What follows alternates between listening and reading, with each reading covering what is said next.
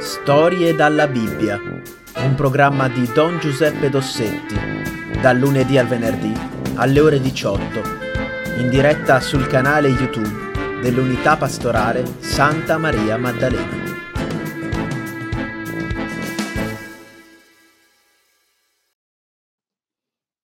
Ecco, siamo, dovremmo essere in diretta e dovreste sentirmi. Bene, miei cari, allora eh, cominciamo eh, questa ultima eh, trasmissione della settimana, perché domani, sabato e domenica abbiamo altri programmi. Ecco, però prima di parlare del Vangelo di, di cui volevo parlarvi, voglio ricordare il nostro vecchio vescovo, il vescovo Paolo, Paolo Gibertini, eh, che è stato vescovo prima che voi nasceste, dal 1989 eh, al 1998. E io mh, mm, ero molto, è morto, è morto a 98 anni, e, mh, mm, era a Montecchio nella casa del clero dove sono ospitati i preti ammalati, anziani, e io gli devo veramente molta gratitudine gli ho voluto molto bene perché è stato lui a mandarmi a San Pellegrino. Nel 96 ha avuto il coraggio, io avevo già il CEIS, quindi ero già abbastanza impegnato, e lui ebbe il coraggio di chiedermi di fare anche il parroco di San Pellegrino. E lo ricordo proprio con tanto affetto, ricordo anche il suo motto, voi sapete che i vescovi hanno uno stemma, adesso si chiamerebbe icona. Eh. In questo stemma c'è una scritta. La scritta normalmente è in latino. La scritta che eh, Monsignor Paolo aveva scelto come motto, come programma del suo episcopato era Querere Deum, che vuol dire cercare Dio. Lui era un monaco. I monaci ci ricordano appunto questo, questo, l'importanza del cercare il Signore, ecco, di metterlo al primo posto. Lui lo ha fatto. Eh? Lui l'ha fatto, ha offerto la sua vita, è stato un bravo monaco, un bravo vescovo, e poi ha concluso appunto con la preghiera. Lui passava le giornate in preghiera e adesso pregherà per noi in paradiso. Ci affidiamo a lui. Abbiamo un nuovo angelo custode. Allora entriamo nella città santa.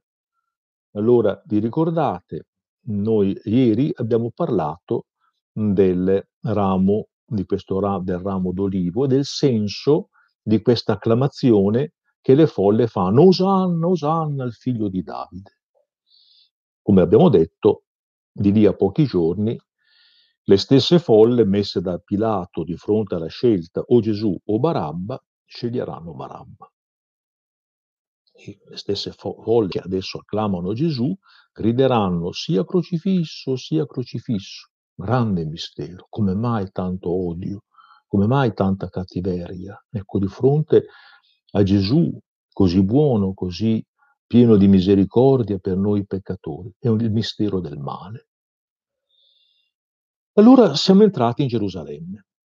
Gesù nei primi tre giorni della settimana eh, e nel Tempio parla, discute con eh, i sacerdoti, ecco, e giovedì, verso mezzogiorno, chiama alcuni discepoli e dice andate in città, preparate la Pasqua vi ricordate che la gente saliva a Gerusalemme perché era la festa di Pasqua. Preparate la Pasqua per noi. E questi qua entrano in città, trovano una bella sala al piano superiore dove ci potevano stare tutti e allora, eh, quando tramonta il sole, quando la gente si ritira in casa per la cena, Gesù arriva con i discepoli e eh, sono a tavola, anzi no, non sono a tavola, sono appena entrati, sono ancora da basso, eh, nella, nell'ingresso, al piano terra. E Gesù li ferma e dice, fermi. Che cosa fa? Lo descrive il Vangelo di San Giovanni, che inizia così. Gesù, av- avendo amato i suoi che erano nel mondo, li amò fino alla fine, fino all'estremo. Un amore che più grande non si può. E qual è il segno di questo amore? Si toglie il mantello, si cinge un asciugamano ai fianchi, prende una bacinella d'acqua e incomincia a lavare i piedi ai discepoli. Questa cosa si faceva nelle case per gli ospiti illustri e sapete, la gente, c'era tanta polvere per le strade, insomma, ecco, e la gente per motivi igienici, ecco, alla fine, quando entrava in casa, soprattutto se era invitato, era, eh, si metteva a disposizione uno schiavo, un servo, che gli lavasse i piedi, soprattutto se le persone erano importanti. E allora Gesù si mette a fare il mestiere del servo. Immaginate la sorpresa e, lo sconcerto dei discepoli. Ma c'è uno che non tace, è Pietro. Pietro che dice, ma come? Tu sei il Signore, il Maestro, e tu lavi i piedi a me? Ma scherziamo? E non vuole. E allora Gesù gli dice, guarda, che se io non ti lavo i piedi, tu non avrai parte con me, non potrai far parte dei miei amici. E allora Pietro dice, ma allora Signore, tutto, anche le mani, anche la testa, lava tutto quello che vuoi, perché io voglio essere tuo amico. Gesù si mette a sorridere e dice, no, guarda, è sufficiente che ti lavi i piedi. Ma perché Pietro non vuole che Gesù gli lavi i piedi? Vedete, eh, Pietro aveva capito, non riusciva a esprimerlo con la testa e con le parole, ma nel cuore aveva capito. Aveva capito che questo servizio che Gesù faceva lì in quel momento, la Cepoli, era solo l'immagine, in qualche modo l'anticipazione, ecco, il simbolo, ecco, di eh, qualcosa che di più grande. E questo qualcosa di più grande era il dono della vita. Capisce che Gesù in quel momento sta offrendo la sua vita per loro.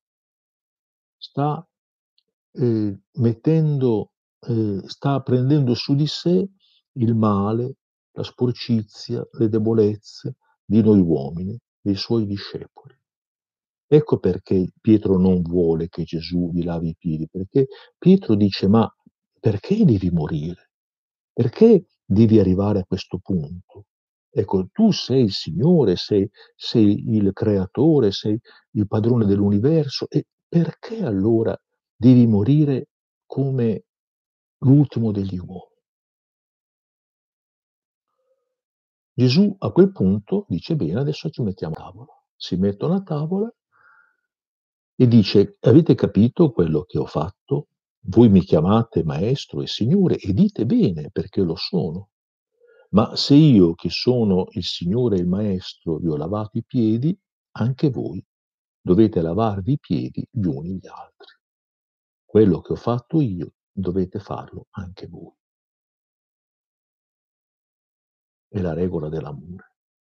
Come io vi ho amato, amatevi anche voi. Amatevi come io vi ho amato. La cena incomincia. Ed era una cena speciale, come abbiamo già detto, era la cena di Pasqua e, come sapete, nella cena di Pasqua c'è un menù particolare, tuttora per gli ebrei.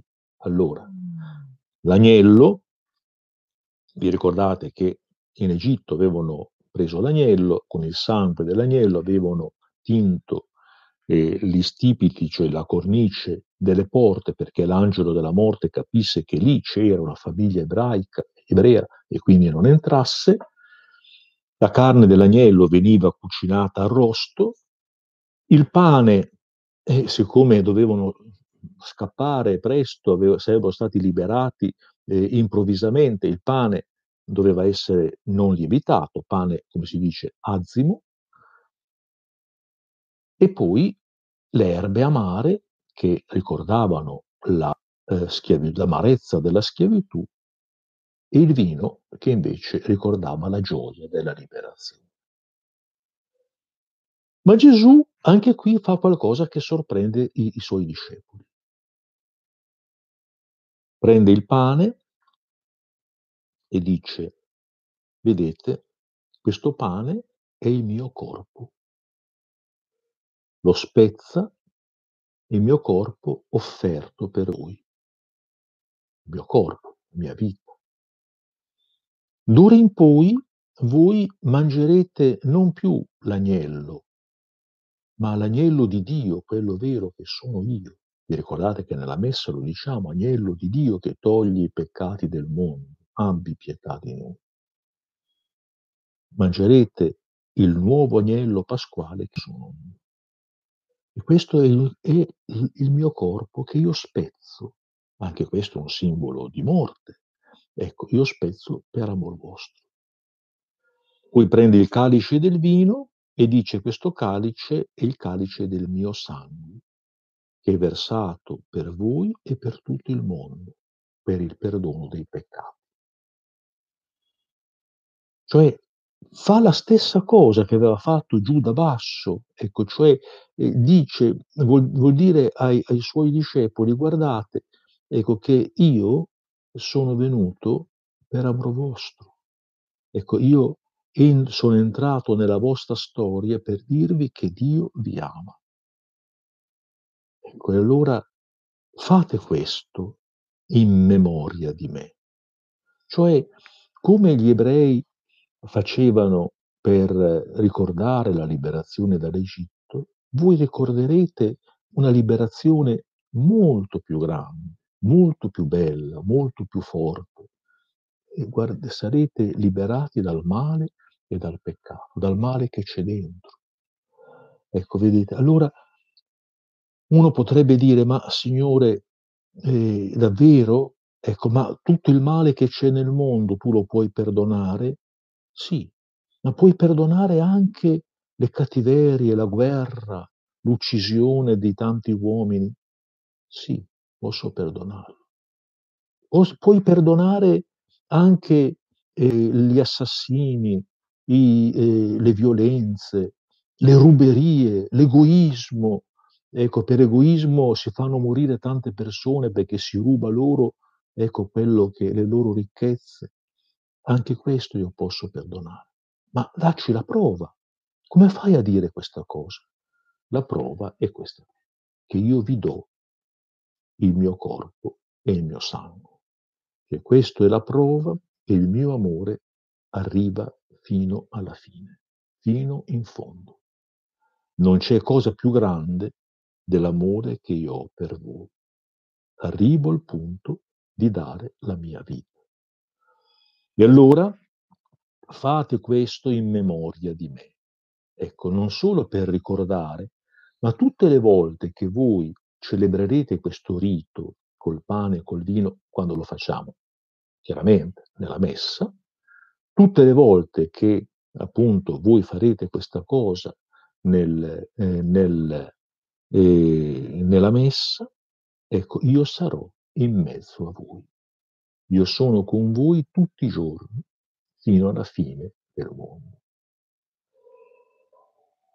Ecco cari, questo è quello che succede quella sera lì, in quella sala al piano superiore, vicino alla porta di Gerusalemme.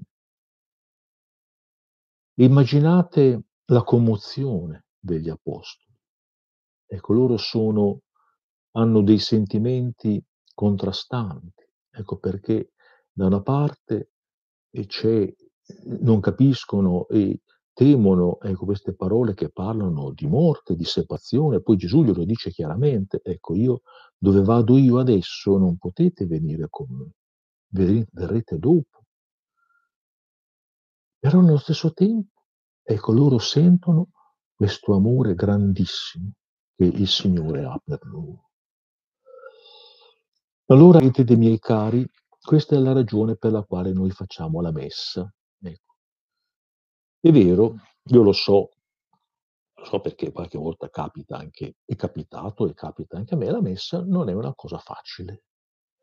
Mhmm, è difficile, ci sono parole che non capiamo, poi bisogna stare attenti, bisogna stare fermi e quindi, mhmm, soprattutto un bambino, un ragazzino, insomma, mhmm, un po' di difficoltà ce l'ha. Però ricordate sempre questa cosa: perché andiamo a messa? Per obbligo? Perché c'è scritto: "Devi andare a messa"? Perché il papà e la mamma insistono? Perché don Giuseppe altrimenti vi rimprover No. Dobbiamo andare a messa per amore. Ecco perché nella messa ci sentiamo dire da Gesù: "Questo è il mio cor questo è il mio sangue per te, per amor tuo". E vedete questa cosa qui ci riempie di gioia e di forza, qualunque cosa succeda, qualunque gran come il anche se il male è grande, anche se sbagliamo, qualunque cosa succeda, questo è il fondamento della nostra vita. Fate questo in memoria di me. Io sono con voi tutti i giorni fino alla fine del mondo. Che cosa ci può essere di più grande e di più bello di questo? Allora, ci torneremo a vedere lunedì, però ecco tra ehm, da qui a lunedì c'è domenica. Domenica a mezzogiorno, a mezzogiorno c'è l'Angelus del Papa, e è una giornata un po' speciale ovviamente, l'inizio della settimana santa, ecco, e il Papa benedirà eh, gli olivi, eh, che, i rametti d'olivo che voi avrete in mano. Poi, finito il Papa, ci sono io, e allora vi do una seconda benedizione. Siccome per il Signore non ci sono distanze, siccome il Signore arriva dove, dappertutto, ecco, anche nei luoghi più segreti, anche nelle prigioni, anche eh, nei luoghi della massima povertà, ecco, allora voi terrete in mano il vostro rametto o d'olivo o di qualsiasi altro albero, un rametto della siepe di casa vostra e lo benediremo. E poi faremo, ecco, ne parleremo, vi parlerò ecco, di tutti quanti i riti che faremo in questa stupenda settimana santa che culmina con la risurrezione di Gesù, perché l'ultima parola è la parola della vita, l'amore vince. Dice l'inno pasquale, la morte e la vita si sono affrontate in un prodigioso duello. Chi ha vinto? Sembrava che avesse vinto la morte, perché Gesù muore. Ma eh, quella morte è in realtà la vittoria, perché è la vittoria dell'amore. E Dio risuscita Gesù proprio per dirci no, vince l'amore, vince la vita. Buona serata a voi e ai vostri genitori e diciamo insieme un'Ave Maria chiedendo alla Madonnina di assisterci in questo cammino. Ave o Maria, piena di grazia, il Signore è con te. Tu sei benedetta fra le donne e benedetto il frutto del seno tuo, Gesù.